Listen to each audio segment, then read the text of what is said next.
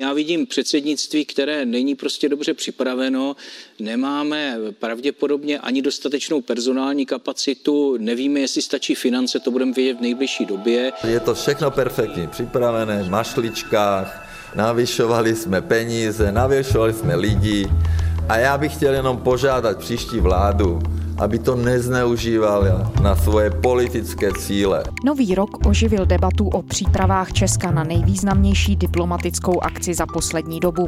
V červenci se Praha na půl roku ujme předsednictví Evropské unie. Řídit ho bude nový tým premiéra a předsedy O D S Petra Fialy. Velkou část příprav ale měl na starosti bývalý kabinet Andreje Babiše. Jak se střídání vlád na předsednictví odrazí? Zůstaly po minulém kabinetu mezery v přípravách, jak upozorňují kritikové? A jaké příležitosti může zemi, jako je Česko, předsednictví přinést? Je středa, pátého ledna. Tady je Lenka Kabrhelová a Vinohradská dvanáct. Zpravodajský podcast Českého rozhlasu.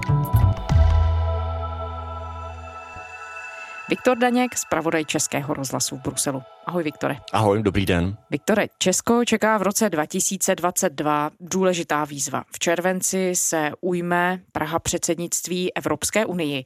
Jak důležitý úkol to je, kdybychom to měli shrnout na úvod? A nakolik to vlastně bude zasahovat do politického a dalšího fungování země? Je to vlastně nejdůležitější úkol, který každá členská země Evropské unie má. Opakuje se jen jednou za třináct a půl roku. Pro Česko to bude teprve druhé předsednictví a znamená to bude stovky akcí, které bude muset Česká republika zorganizovat od různých zasedání na té nejnižší diplomatické úrovni až po summit šéfů vlád zemí Evropské unie, kteří se sjedou do Prahy.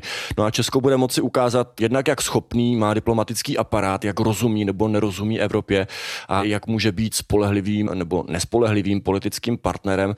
No a protože ministerská jednání v Radě Evropské unie povedou přímo čeští ministři, tak se také může stát, že ta česká národní vládní agenda bude muset jít tak trochu na toho půl roku stranou.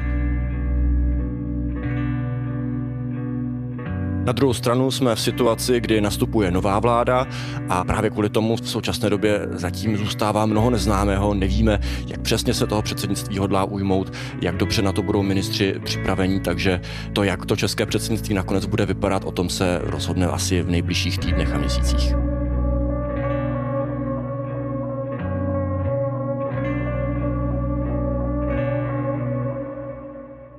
Pojďme to všechno vzít po pořádku. Ty jsi zmiňoval, že formálně to tedy bude znamenat organizaci řady schůzek, včetně těch vrcholných.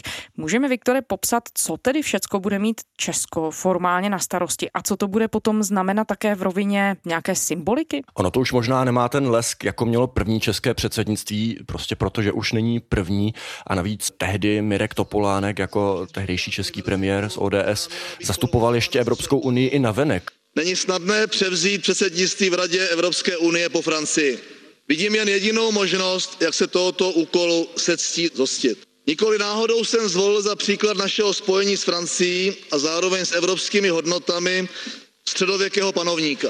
Karel čtvrtý ve své tehdy při té plynové krizi přímo jednal se státníky s Vladimirem Putinem a tak dále. Přirozeně nám také půjde o diverzifikaci dodavatelských a přepravních cest. Takže teď po Lisabonské smlouvě, kdy už je stále vedení Evropské rady, to tak už není. Premiér už nebude zastupovat Evropskou unii navenek, takže i proto možná někteří říkají, že to předsednictví už není tak důležité. Premiér Andrej Babiš, bývalý premiér, o něm mluvil jako o žvanírně z chlebíčky, ale já si myslím, že to tak úplně není, ba naopak.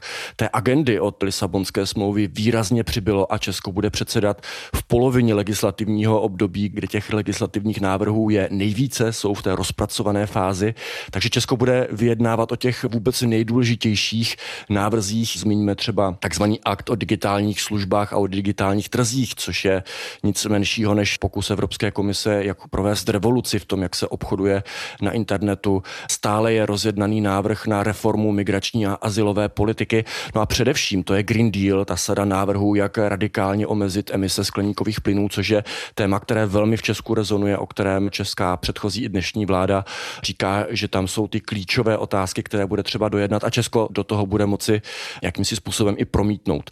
Ministři české vlády tady budou řídit všechny ty schůzky, vlastně nejsou to jenom ministři, na té diplomatické úrovni to budou čeští diplomaté, budou řídit schůzky sedmadvacítky, kde se právě o legislativě jedná, budou vyjednávat o té legislativě i směrem k dalším evropským institucím, k Evropské komisi a k europoslancům, takže budou moci být i u těch finálních jednání, kde se legislativa dokončuje. No a kromě jiného je to také příležitost pro Česko ukázat třeba českou kulturu, zajímavé firmy, zajímavá vědecká pracoviště, protože ta pozornost na předsednictví je vždy upřená opravdu silně. Špičkoví novináři z celé Evropy i ze světa se obvykle vozí do té předsednické země a vlády toho využívají, aby právě budovali svou image. Například já jsem byl ve Finsku. Reducing our climate footprint is essential. That is why we have decided to act. The Finnish presidency will put sustainability first. A finská vláda toho tehdy využila k propagaci toho, že Finsko bude první klimaticky neutrální země Evropy. We aim for recyclable, biodegradable and digital solutions. Takže třeba tehdy nás vzali do nějaké laboratoře, která vyvinula metodu, jak vyrábět textil ze dřeva a podobně. Takže je to příležitost nejenom pro ty úředníky a pro vládu, ale i pro širší kontext toho, jaké Česko vlastně je. Významnou šancí, že se nám podaří uspět, nám dává i fakt, že naše země bude v tomto roce předsedat Evropské unii. Několik měsíců budeme více slyšet, více vidět a náš názor bude mít větší váhu. A když premiér Petr Fiala mluvil ve svém novoročním projevu o tom, že pro Česko bude předsednictví znamenat šanci prosadit na evropské půdě témata důležitá pro své vlastní zájmy, tak je to realistická představa, vize, funguje to doopravdy tak? Ano i ne, protože ta předsednická země by neměla nějak aktivně prosazovat své zájmy. Často se to přirovnává třeba k rozhodčímu, co píská rovinu.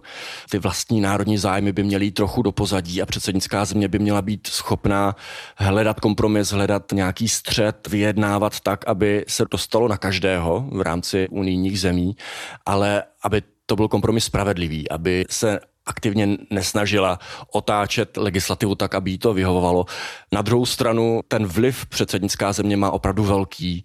Může rozhodovat o tom, na které návrhy bude tlačit, aby se projednávaly rychle, kde bude se aktivně snažit ty kompromisy hledat a naopak může některé věci pozdržet. Může je posunout trochu do pozadí a pravda je taková, že v praxi se ty předsednické země samozřejmě snaží do toho promítnout své zájmy, ale nesmí to dělat nějak výrazně okatě. Jsou metody, jak to dělat tak, aby to nebylo zkrátka nefér k ostatním zemím. Takže je to prosazování zájmu i není, jak se na to každý dívá. Já bych to možná přirovnal k tomu, že ta předsednická země to je něco jako předseda v es vé jé, v bytovém domě, kdy ten předseda nebo předsedkyně musí zkrátka odrážet to, co si přejou jednotliví vlastníci bytů, nemůže dělat něco proti jejich vůli, ale asi bychom neřekli, že to je zbytečná funkce, právě naopak je na něm, aby ten předseda vymyslel, jak se budou ty nápady realizovat, na koho se dá, kdo bude muset trochu víc ustoupit, je na něm, aby především urovnával spory a ohlazoval ty hrany tak, aby se podařilo dospět ke konsenzu, takže je to skutečně velmi velmi velmi vlivný post a předsednická země bude moci ukázat, jak dobře na tom se svou diplomací je. Takže vlastně manažerská role, ale zároveň s možností vtisknout tomu nějaký vlastní ideový náboj. Pokud takový máme. Přesně tak, je to obojí. Je to vlastně servis pro Evropskou unii, ale předsednická země může mít zároveň ambici otevírat nová témata, což jsme viděli v minulosti na různých zemích. Vidíme to vlastně i teď na novém francouzském předsednictví, které se rozhodlo otevřít téma reformy Schengenu. Francie se ode dneška ujímá půlročního předsednictví Evropské unie, v červenci ji pak vystřídá Česká republika. No a právě na české předsednictví potom připadne i řada návrhů, které rozpracují právě Francouzi. dva tisíce dvacet dva doit être l'année d'un tournant européen. Notre continent a été tant décrié ces dernières années. Francouzský prezident Emmanuel Macron říká, že evropské hranice nejsou dost chráněné, že by měl fungovat nějaký mechanismus, kdy když je země pod tlakem, tak by ostatní země měly automaticky vysílat třeba policisty na hranici této země, což je něco nového. Prvním tématem tohoto předsednictví je více suverénní Evropa. Suverénní Evropa pro mě především znamená, že budeme schopni mít pod kontrolou její hranice. Tuto potřebu jsme opakovaně viděli v posledních týdnech během krize na evropské východní hranici, na litevské a lotyšské hranici na konci léta a potom na polské hranici. Taky třeba téma evropské obrany, to je něco, co je vyloženě francouzské téma, které opět Francie využívá k tomu, aby ho otevřela. Chystá k tomu dokonce nějaký summit v minulosti. Rakousko například zorganizovalo v době, kdy se mluvilo o tom, že by mimo Evropu se mohly nacházet jakási migrační centra, tak zorganizovalo velký summit s arabskými státy, kde se právě o něco podobného chtělo pokusit. Podobně i Slovensko chtělo přijít s nějakou vlastní alternativou migrační politiky. A když jsme u té migrace, tak to, že vznikly tehdy ty neslavné migrační kvóty a přehlasovávaly se země jako Česko, tak to bylo vlastně rozhodnutí lucemburského předsednictví tehdy. Takže ta předsednická země má možnosti jako opravdu výrazně zasáhnout i do směřování Evropské unie jako celku, protože třeba, jak se ukázalo na případu těch kvót, může rozhodnout v nějaké chvíli, že už nebude vyjednávat tak, aby skutečně všichni byli pro nějaký návrh a využije toho, že je k dispozici kvalifikovaná většina a rozhodne se přehlasovat ostatní země, anebo ne, to je zkrátka na rozhodnutí toho předsednictví, takže to pole je skutečně velké.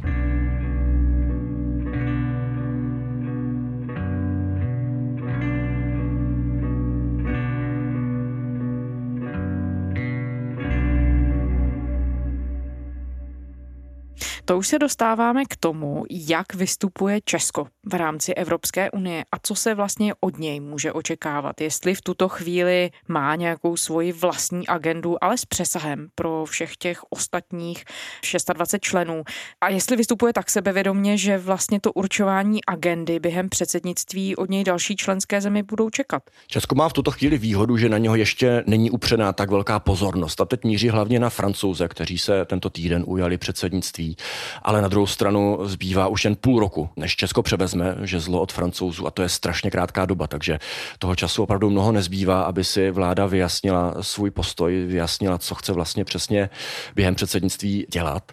Má výhodu v tom, že je to nová vláda, takže není zatížená tím, že třeba vystupovala nějak agresivně v předchozích vyjednáváních, že může vstupovat do těch jednání jako opravdu nestranný, neutrální mediátor.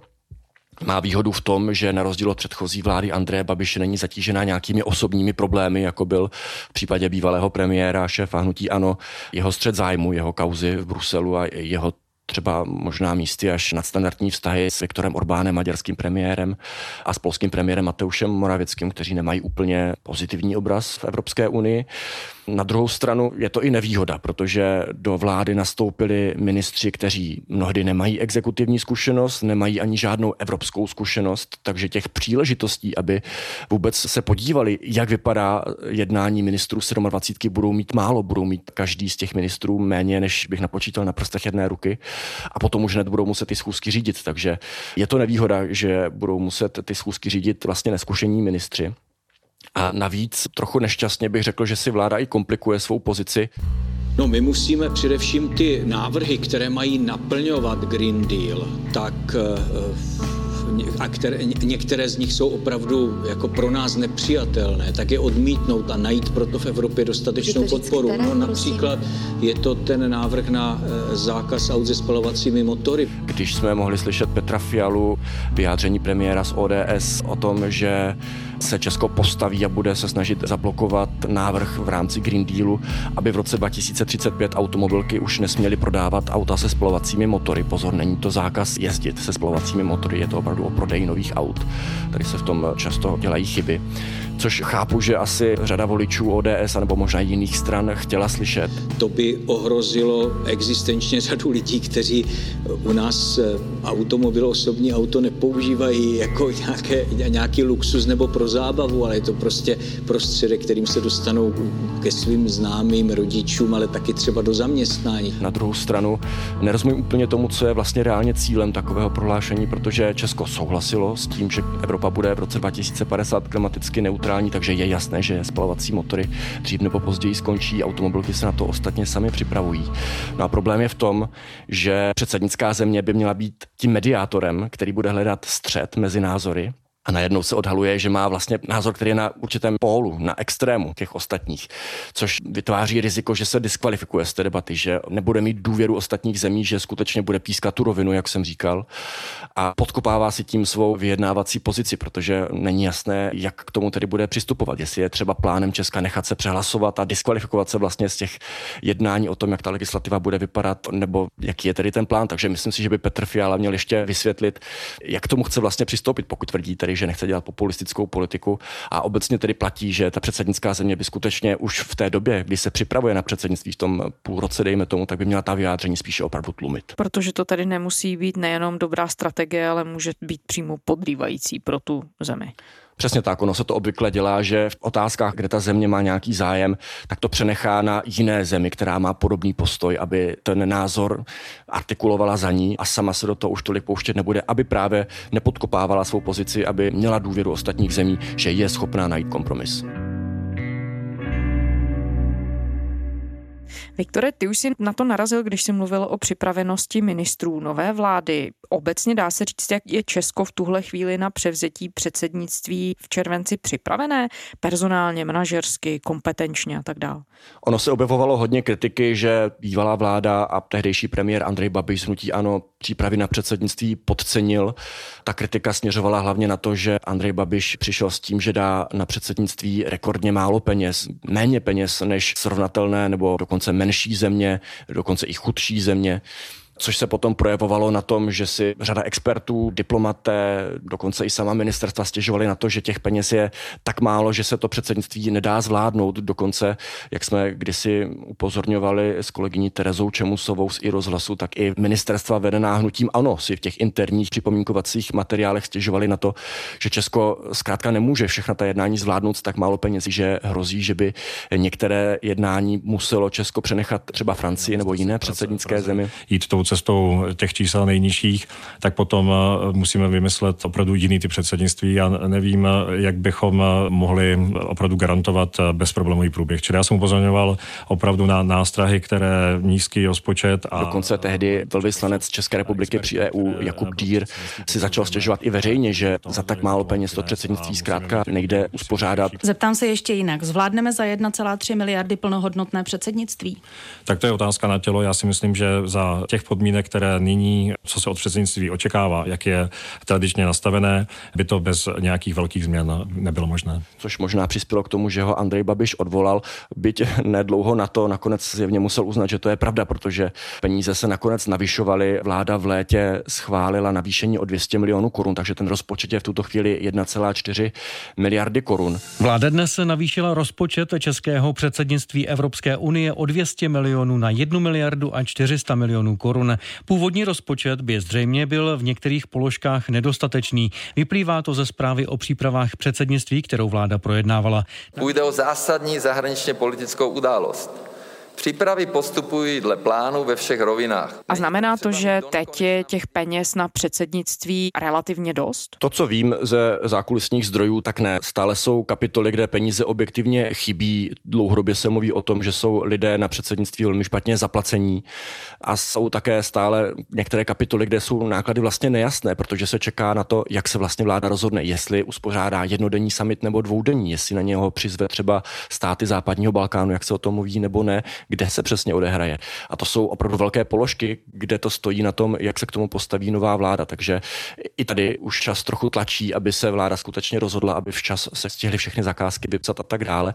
A Mikuláš Bek už mluví otevřeně o tom, že je třeba předsednictví ještě rozpočet navýšit. Neřekl tedy o jakou částku, ale mluvil hlavně o tom, a to je také reálný problém, že se předsednictví připravovalo v roce dva tisíce osmnáct a od té doby se zvedly výrazně ceny, takže minimálně o tu inflaci bude ještě třeba rozpočet předsednictví navýšit. Na druhou stranu nezdá se mi úplně fér ke všem těm diplomatům a úředníkům, kteří na předsednictví už řadu měsíců pracují intenzivně od rána do noci, jednají s dalšími státy, hledají spojence, hledají spojence v Evropském parlamentu, připravují se na ten každý jednotlivý legislativní návrh, který na Česko může dopadnout. Tak se mi nezdá úplně fér jim říkat, že na to nejsou připraveni. Já myslím, že na té úřední rovině připravené předsednictví je, běží výběrová řízení, zakázky a tak dále. Co v tuto chvíli nevíme, je, jak se k tomu postaví nová vláda. Z informací, které mám, tak zatím nová vláda v tomto nedělá nic, což ale není nic překvapivého, protože ta vláda je opravdu hodně nová. Ještě není hotové ani programové prohlášení vlády, vláda nemá ani důvěru, takže nejprve si ta pětikoalice musí mezi sebou vyjasnit a shodnout se na tom, co vlastně chce.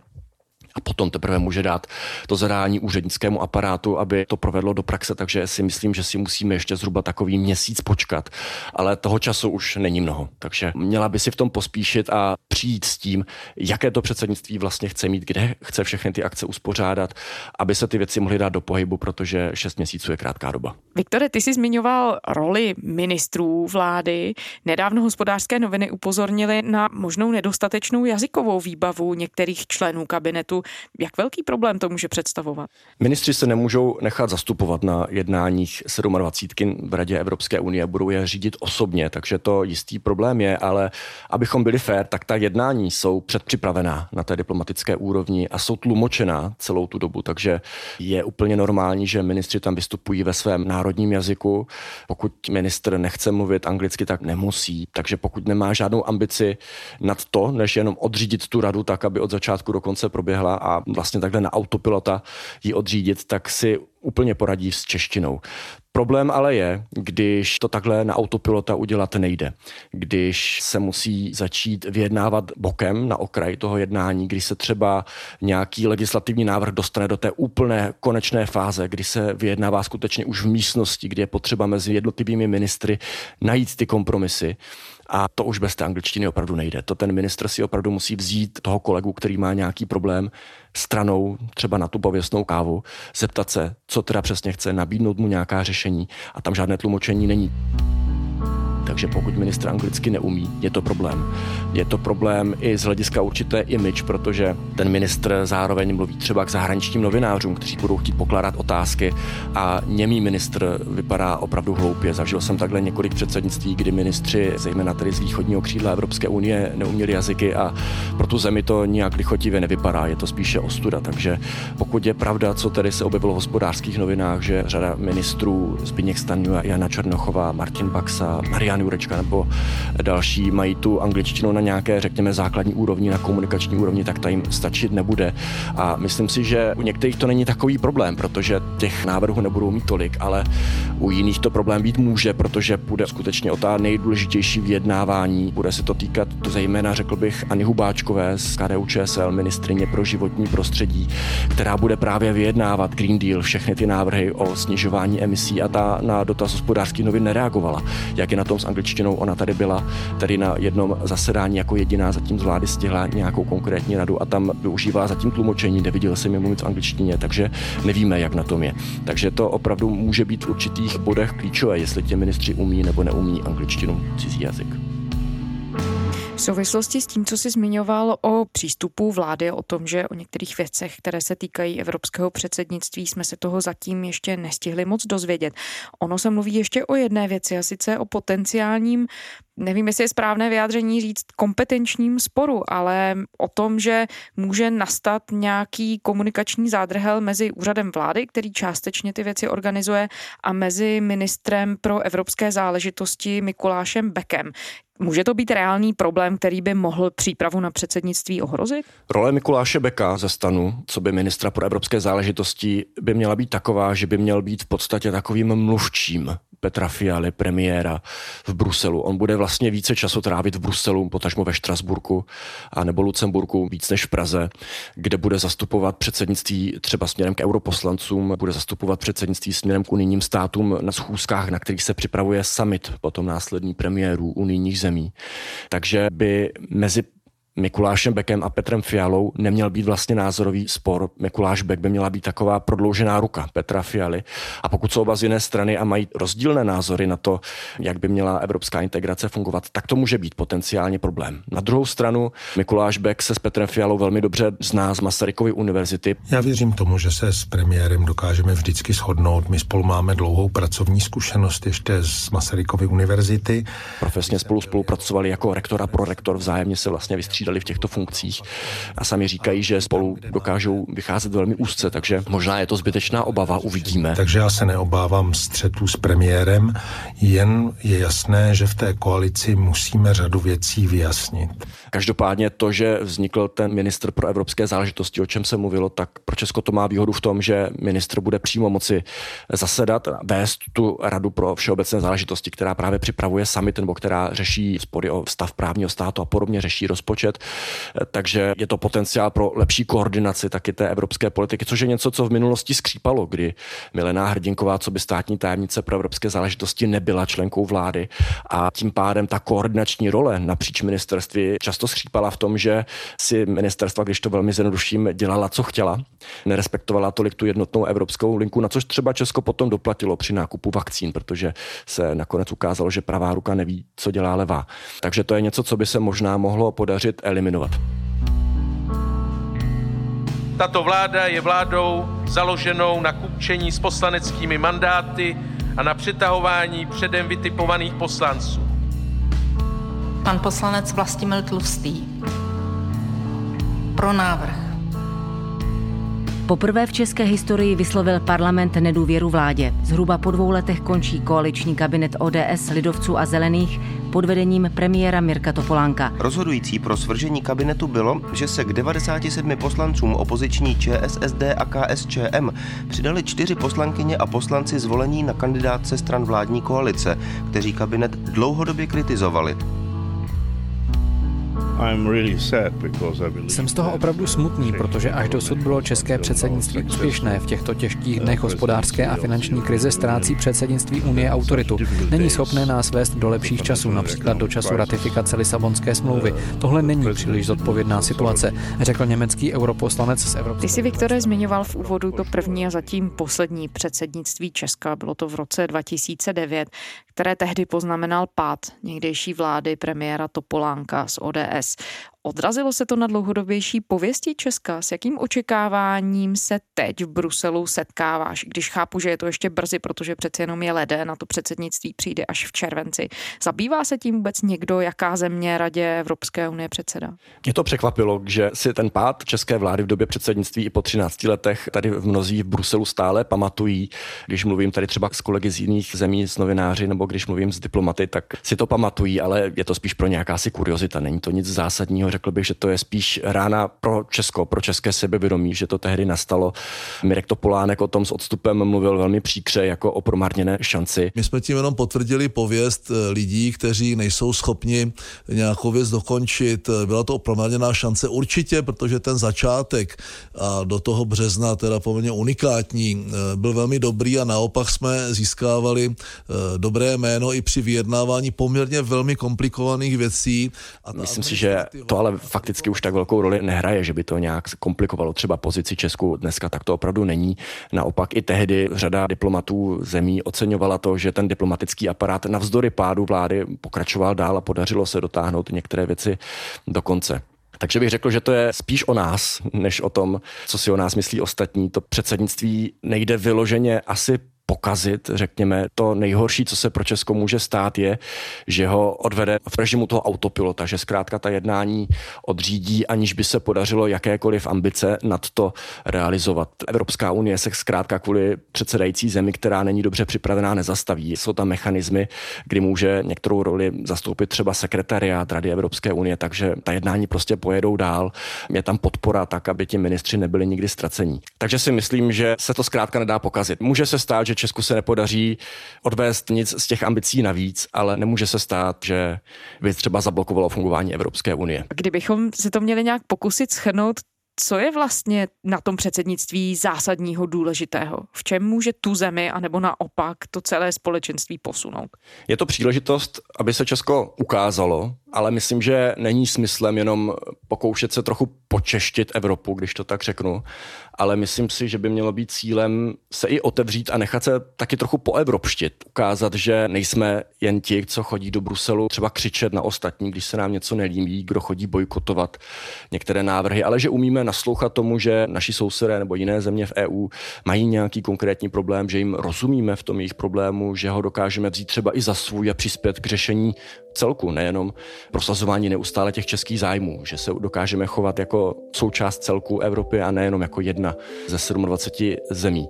A myslím si, že předsednictví je výjimečná příležitost, výjimečná v tom smyslu, že je to opravdu jednou za třináct a půl roku napravit taky dlouhodobě, řekl bych, pokulhávající a pokřivenou veřejnou debatu o Evropské unii, o které toho stále mnoho nevíme a máme velmi zkreslené představy o tom, jak Evropská unie vlastně ve skutečnosti funguje. Viktor Daněk, zpravodaj Českého rozhlasu v Bruselu. Viktore, děkujeme. Díky, naslyšenou. A to je ze středeční Vinohradské dvanáct vše.